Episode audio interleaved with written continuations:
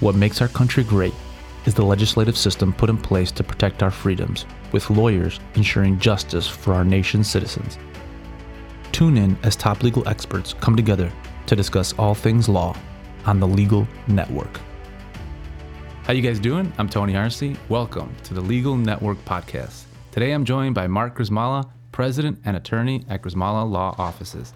Mark, thanks for joining me. Hey, good morning, Tony. Good to good to see you. Happy to be here today. No, likewise, likewise. Uh, it's been uh, almost uh, six days since I last Yes. saw you, right? It was a fun time. Um, and yeah, getting to know you, just uh, what a nice guy, and kind of jumping into it. Um, tell us exactly what type of law you practice and, and who your clients are. Sure. So our, our law firm is based in Skokie, Illinois. Um, we serve the entire state, though. We've got clients all across Illinois. Even we even have like national, international clients, but we represent them with respect to issues that they have here in, Illinois, in, in Illinois and across the state.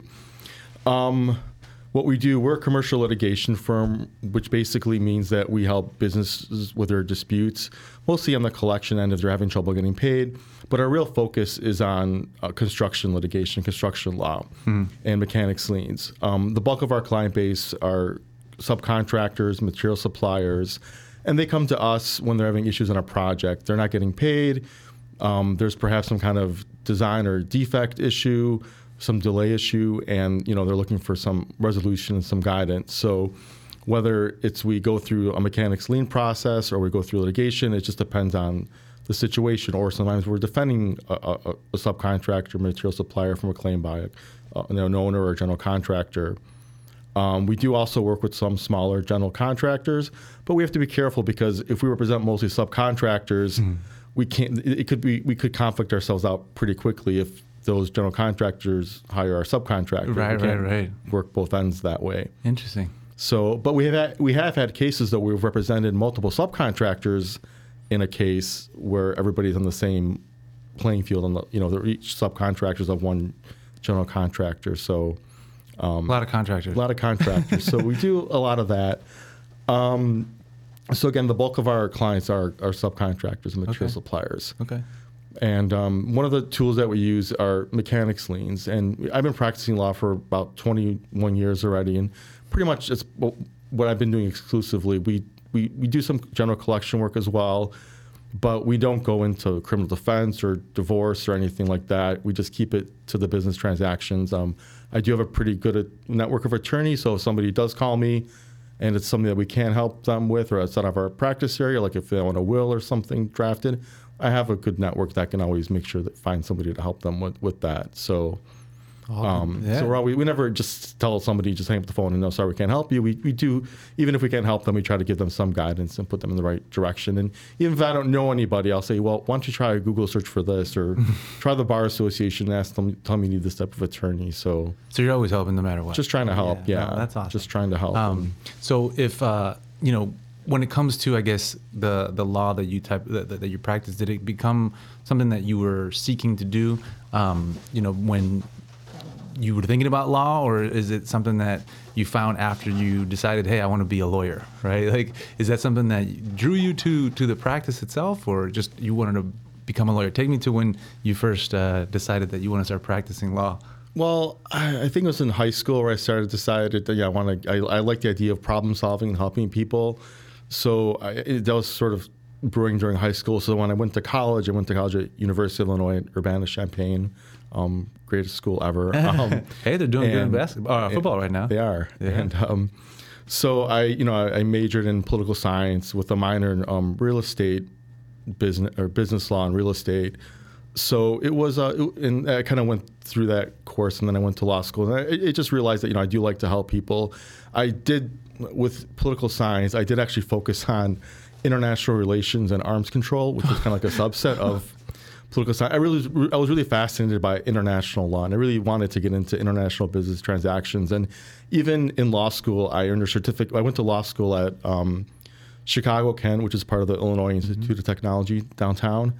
And I got a, I earned, a I earned my certificate in um, international comparative law Wow. but sometimes you know with with the legal profession unless you've got connections and know people it's sometimes you end up where you end up so um, during my second year of law school, or first year of law school, I was fortunate enough to um, to work for Treasurer Maria Pappas as a clerk in her office in her law department, and it was an exciting time because she just was elected and took over office, and she was in the process of updating everything. Um, everything was done on typewriters and these really archaic computers. We're modernizing everything and streamlining our processes, especially like, like in the legal department. And me, I'm a little, I'm, I'm pretty, te- I consider myself pretty tech savvy. So it's also an exciting time to sort of help and create whatever we need, like spreadsheets, databases to, you know, collect information and process letters and whatever we need to do. So it's a pretty exciting time. That's very very cool. Um, Yeah. And so you've been practicing law for over 20 years. Now, Yeah. 21 years. Yes. Um, but you just uh, recently, I mean, six years ago, right? It was, Right. Yeah, Eight- well, what years ago? right? 2015, yeah. Yeah. Uh, started your own firm. So what, what was it about? You know, wanting to leave kind of the, the confines of, of working for someone else and, and venture off on your own. Well, you know, it come it came to I got to a certain age, you know, I was about 38, 39 and it's just it's about the time where a lot of my colleagues and other friends that are work for law firms they're becoming partners and getting more ownership interest and kind of moving up from that associate position because basically, you know, with an attorney um, if you work for a law firm, you either have an asso- you're an associate position or you become a partner or shareholder owner of the firm, and you share in the profits. Um, some of the larger firms also have what's called like a staff attorney, which doesn't really have any um, upward mobility. But aside from that, I, it came to the point where you know I wanted to become partner, and I, I worked for a great attorney. Uh, He's also, I think, one of the greatest construction attorneys, and he, he taught me a lot, everything that I know. But you know, we couldn't come to terms on things, and I decided like, okay, so am I going to rely on somebody for my future? Um, I, I had a, I had one kid, I had another child on the way.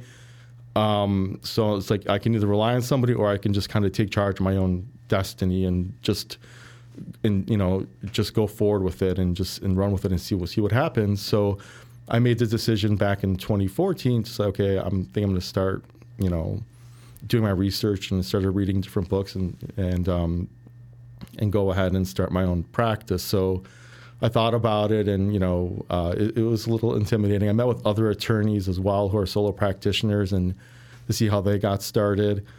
Um, it happened also by coincidence at our office. Um, we had an empty office space, and another and an attorney rented it who was just starting out on his own his own law firm, a couple years younger than than me. And so I got talking to him too, and seeing how he got to build up his business, and so I kind of saw that in real time as well. And I'm thinking, okay, I think I can I can do that. Um, I just remember I kept asking him like these weird questions, like his name is John. I'm like, hey John, what kind of insurance do you have? You know, who's your insurance carrier? So he's like, why is this guy asking about my insurance carrier? You know, because I was trying to figure things out and make my business plan, and Yeah. you know, Now, Um, what was the?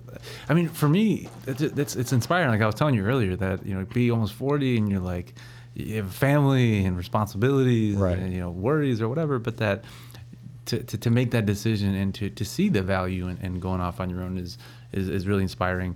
What what was that that kind of um, I guess the thing you had to overcome the most to, to get yourself to that point where you believed in yourself, or was it just like then at that point it just it outweighed I guess the, the the the desire to be on your own outweighed you know the fear of it. Well, I, like I said, I decided I just wanted to take charge of my destiny, and like I just wanted to. If I had to go out and hit the streets and get clients, whatever I had to do, I, I would do it, right?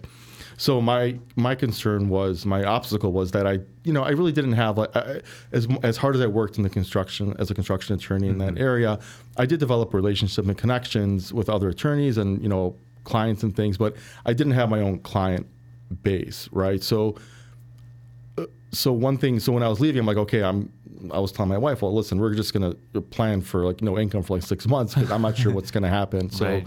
as i started and work and build the practice but fortunately you know I, like i said i made a post once i started my firm once i opened my doors um, quote unquote um, i made a post on linkedin saying hey i just started my own law firm you know this is what we do and I just got an outpouring of emails and phone calls and texts of support saying, "Hey, if we, you know, if we need help, we'll definitely call you." Or, "Hey, by the way, you know, you were still working on our case at your old firm. Can you still work on it at your new firm?" Yeah. Wow. So it was a lot of support. So I was pretty much off to a to a running start. That's amazing. That's amazing. Um, so that was just the beginning, and then of course, you know, you still have to keep going and with the marketing and, and, and getting your name out there, building up your brand. But it was uh, And that's one of the things that you'd mentioned too that you're that you're intrigued by or that you're drawn to or, or just love talking about is the marketing part of it, right? Um, what about it for you has worked so far? How have you built that? What advice would you give to you know young attorneys who maybe want to start their own practice? Good question. Uh, I think the most important thing is to have that online visibility, having a website at least. So many attorneys don't have websites really? even. Some some of them just don't want to be found for some reason, but that's beside the point. But having wow. a good website that doesn't have to be super flashy, but just at least has information about you. Because say even I refer uh, you you know refer a client to an attorney, I want that referral to at least check out on their website to see, read about them and yeah, see what yeah. they're what they're about and if they're a good fit or not, right? right so right. having a website is really important. Um, what was good for me actually i figured out the seo game pretty quickly. Oh really? Yes. So i knew that you know you needed credibility and you needed to have the content on the on your website. And f- after a few months i was already ranking on the front page of google. Wow. Because i did what i needed to do to get you know i put myself in the right directories got enough backlinks um, put up a lot of content on my website wrote up a lot of blogs. So when you search for like chicago construction attorney i'd be up there with like the other big construction firms in the city. So it'd be that's awesome. It was great. So yeah, and, I, and I've kept that going. So good for you. Organic SEO has has been has been wonderful. Um, a lot of clients find us through through that. Um, I've never, I've tried the pay per click advertising, but it doesn't.